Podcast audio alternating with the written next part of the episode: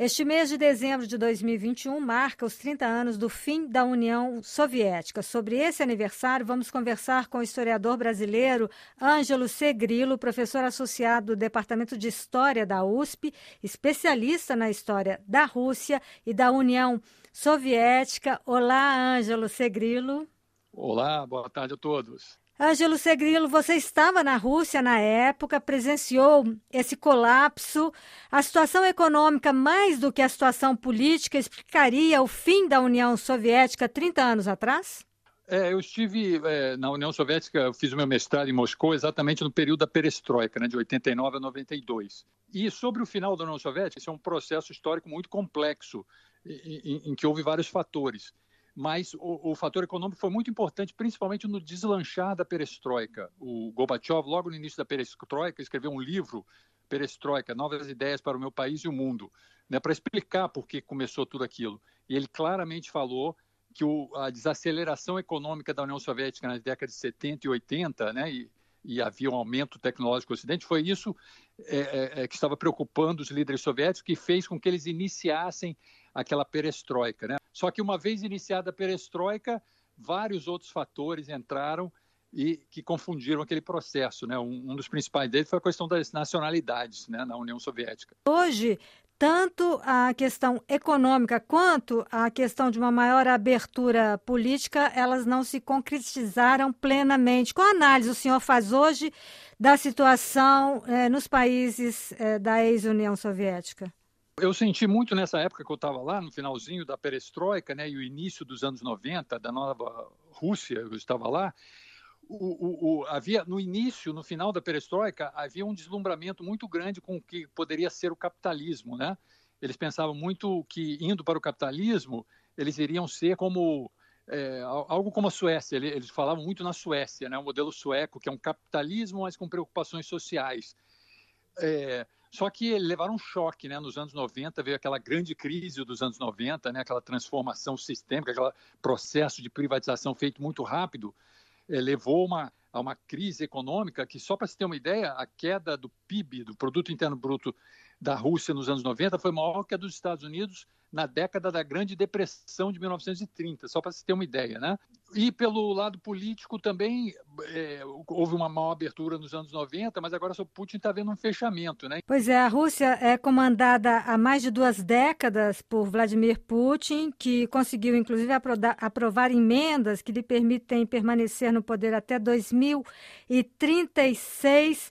A cultura política da Rússia seria uma cultura política autoritária ou centralizadora? Olha, isso é uma coisa que é, é eu, com qual me defronto muito né, nas minhas palestras. É, o, é, muitos colocam assim que ah, os russos gostam de um chicote, né? eles gostam de um Stalin, de um Ivan terrível em cima. Olha, não é isso. Já viajei por muitos países do mundo, nunca vi nenhum povo que goste de chicote ou ditador em cima. Agora, uma coisa que a Rússia tem historicamente é a questão do Estado forte.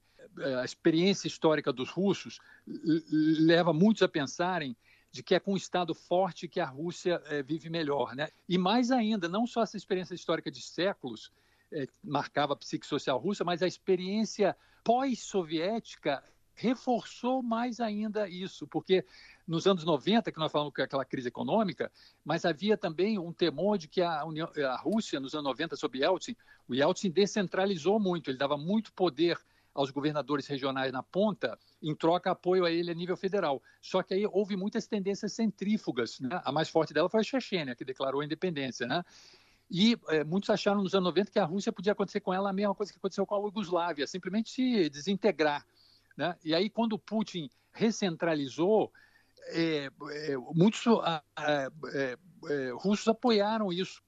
Uma coisa que impressiona muito, é, principalmente na Europa e nos países democráticos é que a repressão hoje na Rússia e o número de presos políticos tem inclusive uma reabilitação do Stalin o Stalin está eh, tendo uma volta assim culturalmente, né? O Putin que foi muito popular na primeira década dele, né? Por causa da recuperação econômica, isso é uma coisa para entender também. A questão do Putin, como falei, não é que os russos gostem de um ditador, de um Stalin, isso não existe. Mas o Putin, na, eu concordo que com a sua é, ânsia de se manter o seu projeto ele está querendo se eternizar no poder. Isso é um grande problema, porque aí é que começam as tendências autoritárias.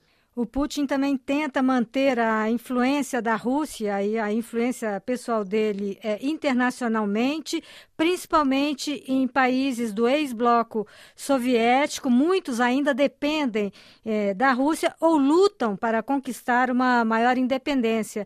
Temos aí a situação na Geórgia, a situação preocupante na Ucrânia. O Putin é muito sensível, o Putin e muitos russos, né? É muito sensível ao que eles chamam de o espaço pós-soviético, né? São aquelas antigas repúblicas da União Soviética. A União Soviética era formada de 15 repúblicas, né? A Rússia era a maior de todas e mais 14 outras, né? Geórgia, Armênia, Ucrânia, etc. E daí muito esses conflitos em relação à OTAN, né? O, a expansão da OTAN em direção à Rússia, a questão da Ucrânia. Qual é a relação hoje do Brasil com a Rússia? As relações do Brasil com a Rússia são muito vai e vem, dependem muito da vontade política dos seus governantes. Né? O Bolsonaro ele não tem uma política eh, externa muito sólida, né? E que em relação à Rússia é muito contraditório. Por um lado, havia uma visão inicial da Rússia meio como talvez herdeira do antigo comunismo, né? Que ele tem um certo anticomunismo. Por outro lado, o Putin, com essa sua ênfase, que está se tornando cada vez mais forte no conservadorismo, né, dos costumes, etc., é, criou uma ponte de aproximação com o Bolsonaro. Que o Bolsonaro agora está se apegando a isso porque ele perdeu o apoio do Trump nos Estados Unidos, né? então está buscando novos aliados.